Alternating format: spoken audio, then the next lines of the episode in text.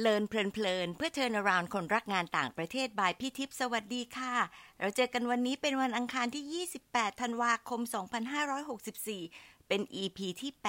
82 EP สุดท้ายของปี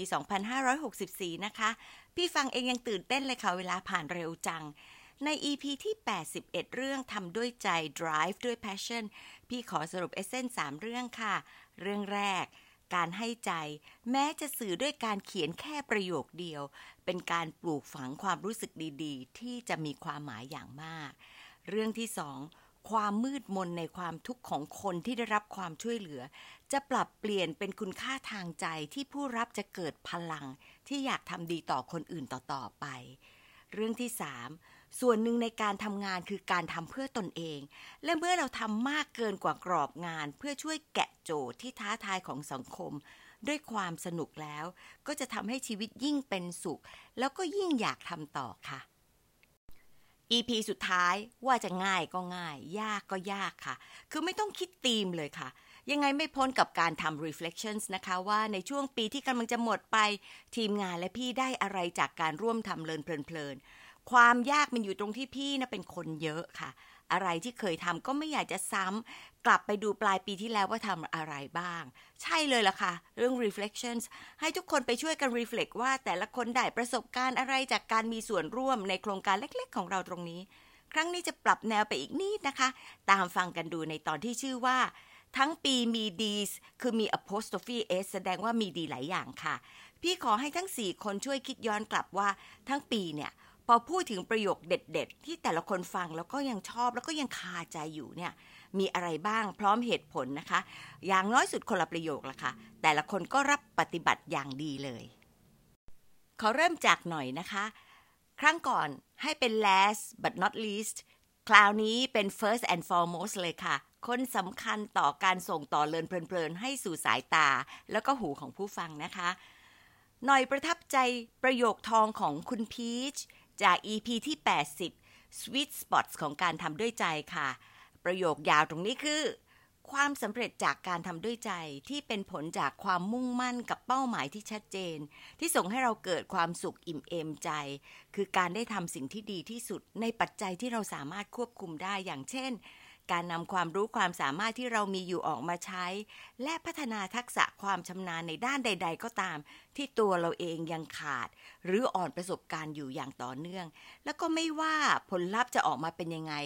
การได้ลงมือทำด้วยเจตนาที่ดี แล้วก็ทำอย่างดีที่สุดเท่าที่สามารถทำได้ในขณะนั้นๆ จะ contribute ได้ นั่นคือนิยามความสำเร็จของการทำด้วยใจค่ะ หน่อยบอกว่า พอได้ยินประโยคนี้แล้วรู้สึกว่ามันคือตัวเราเวลาเราทำอะไรสักอย่าง เรามักจะทำด้วยใจให้ใจทำอย่างเต็มที่ แต่ก็ต้องไม่ลืมที่จะหันกลับมาดูตัวเอง ถ้ายังขาดตกบกพร่องตรงไหน เรายินดีแล้วก็พร้อมแก้ไข และถ้าสิ่งที่เราทำสามารถจะ contribu ไปให้คนอื่นๆ ต่อได้ด้วย เรายิ่งรู้สึกดี ภูมิใจในสิ่งที่ทำมันอาจจะมี Impact น้อย แต่มันมากด้วยความอิ่มใจค่ะ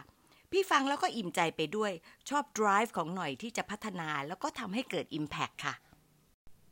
คนต่อไปคือพี่ปูนฟูไบรท์ค่ะ ซึ่งบอกว่าพยายามเลือกนานมาก จนต้องตัดใจเลือกแล้วก็ได้มา 4 คน 6 ประโยค พร้อมความเห็นเรียงตาม EP อีกต่างหากนะคะ ประมาณว่าพี่เอามาตัดแปะได้เลยค่ะ ขอบคุณนะคะ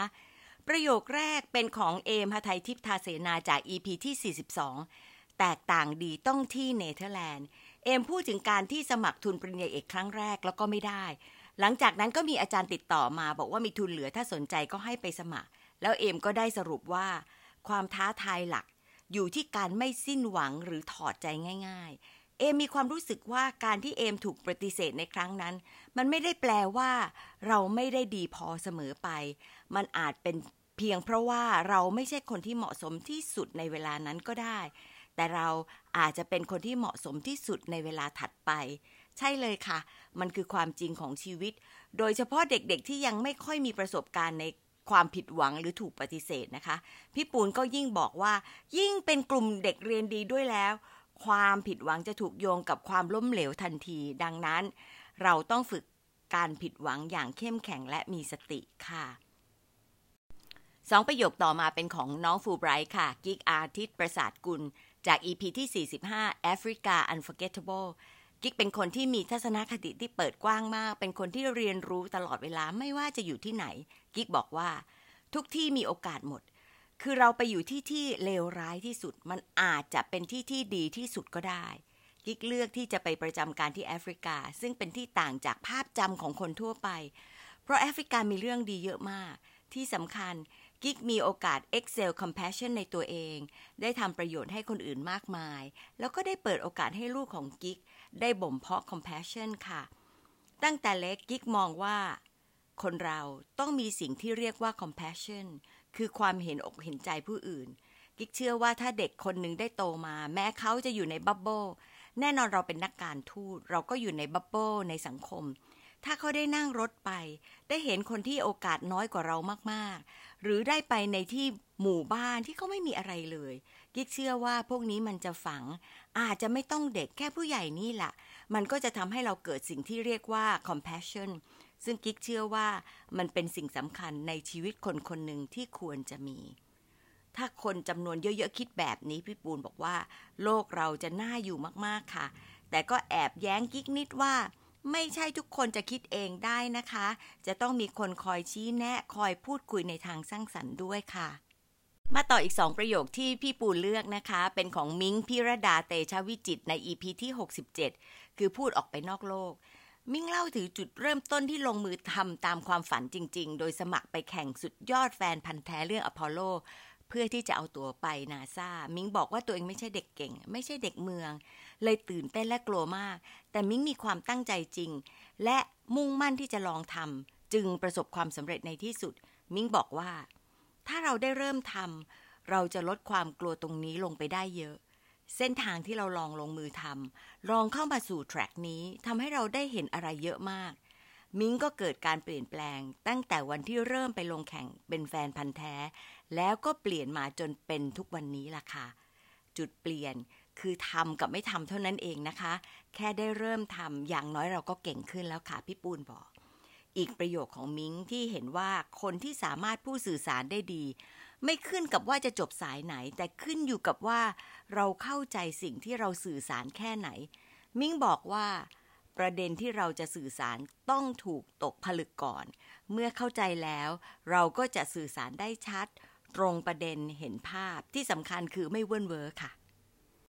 ประโยคทองประโยคสุดท้ายของพี่ปูในปีนี้ยังเป็นเรื่องเกี่ยวกับทักษะสำคัญ แต่เป็นเรื่องของการอ่าน ใน EP ที่ 73 บอล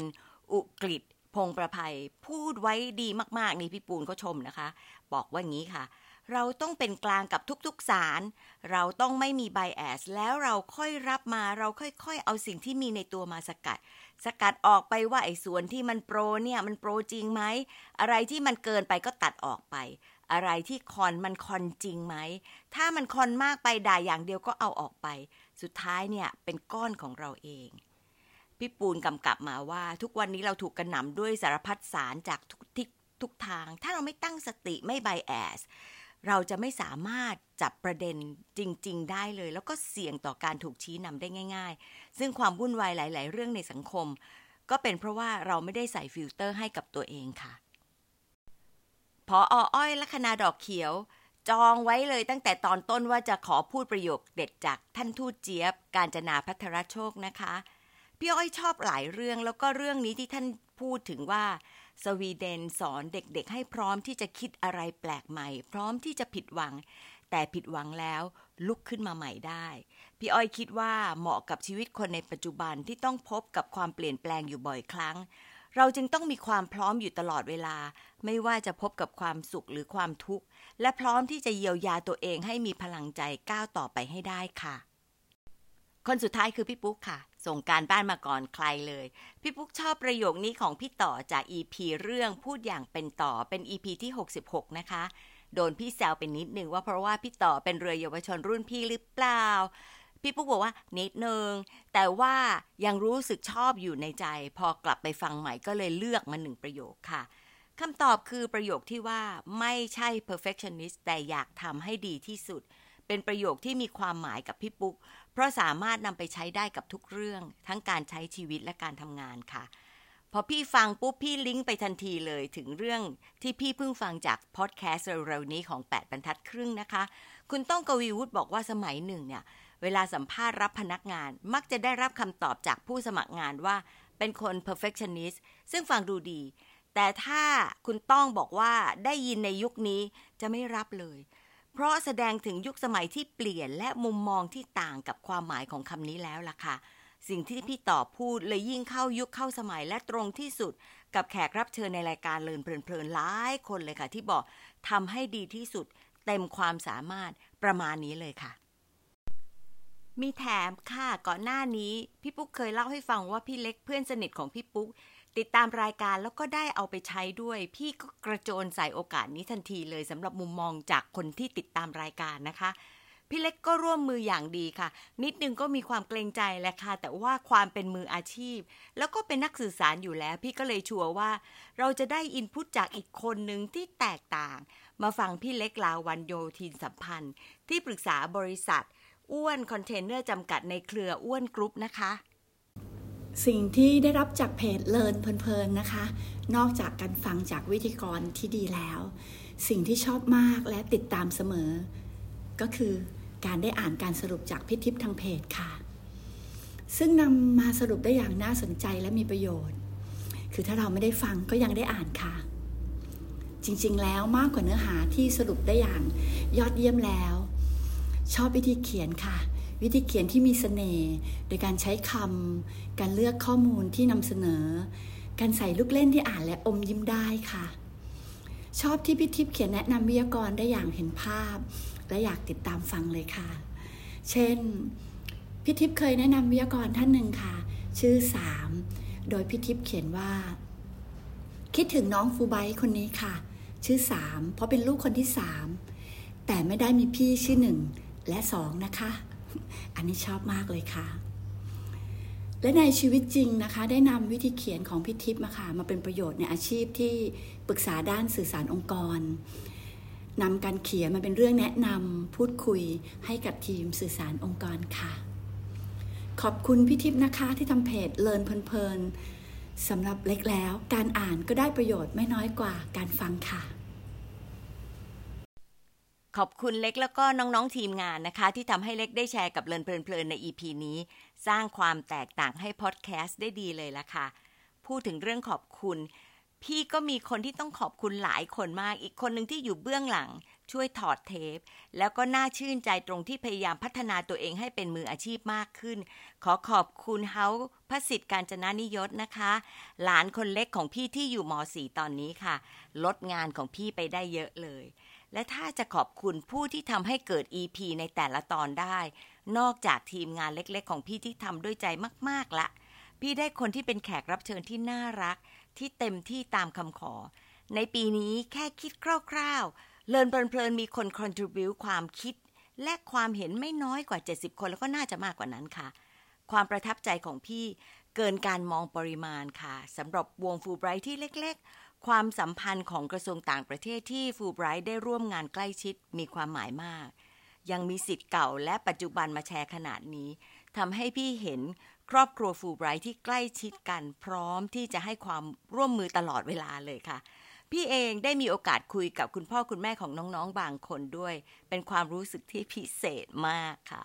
นอกจากนี้ความเข้มแข็งของเครือข่ายฟูไบรท์ทำให้พี่มีโอกาสได้รู้จักคนใหม่ๆ ในแวดวงแตกต่างกันตอบ ต่อๆออกไปเลยนะคะ แล้วก็น่าจะเชิญชวนเข้ามาอยู่ในวงฟูไบรท์มากๆ ให้มันใกล้ขึ้น สมัครเป็นคนฟูไบรท์เลยดีไหมคะ หลายคนพี่ก็หมายตาไว้ค่ะ ขอบคุณแขกรับเชิญทุกคน ทั้งที่ออกอากาศแล้วก็อยู่เบื้องหลังนะคะ ทุก EP ทำให้พี่พูดได้เลยค่ะว่า ได้เรียนรู้มากขึ้นทั้งเกี่ยวข้องกับตัวแขกรับเชิญเอง แล้วก็เรื่องที่แชร์พี่ก็จะเก่งขึ้นอีกนี่ทุกอาทิตย์เลยค่ะ แต่ที่สำคัญทำให้ชีวิตพี่มีความสุข แล้วก็เพิ่มความหวังว่าบ้านเรามีคนคุณภาพอีกเยอะเลย ที่พร้อมจะช่วยเหลือ เป็นกลุ่มที่ได้โอกาส แล้วยินดีที่จะใช้โอกาสที่มีเนี่ยเป็นผู้ให้ด้วยใจนะคะ ที่แน่ ๆที่อยากขอบคุณอีกค่ะ คือคนฟังนะคะ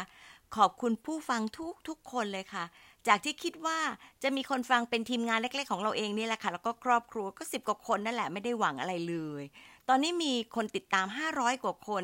เกินกว่าที่ไม่ได้คิดเอาไว้มากเลยนะคะ สิ่งสำคัญกว่าจำนวนก็คือ ความหวังลึกๆของพี่ค่ะ อยากให้ผู้ฟังได้ประโยชน์จากการฟังในแต่ละตอน แค่เรื่องเดียวประโยคเดียวก็พอ สุขใจหลายเท่ากว่าจำนวนที่เพิ่มเลยล่ะค่ะเอาละค่ะมารีเฟล็กกันนะคะ ถ้าน้องๆติดตามเลินเพลินๆบ้าง ลองรีเฟล็กว่ามีประโยคหรือเรื่องราวอะไรที่เรายังจำได้บ้างอยู่ในใจ ชอบหรือไม่ชอบอะไรถึงทำให้จำได้นะคะ เรื่องที่สองถ้ามี lesson learn สักหนึ่งอย่างจากการติดตามในตอนนี้เลยค่ะ น้องๆคิดว่าได้อะไรไม่ได้อะไร เพราะอะไรคะขอบคุณที่ตามฟังนะคะ แล้วพบกันวันอังคารในปีหน้าค่ะ ลาปีเก่าในตอนนี้เลยนะคะ สวัสดีค่ะ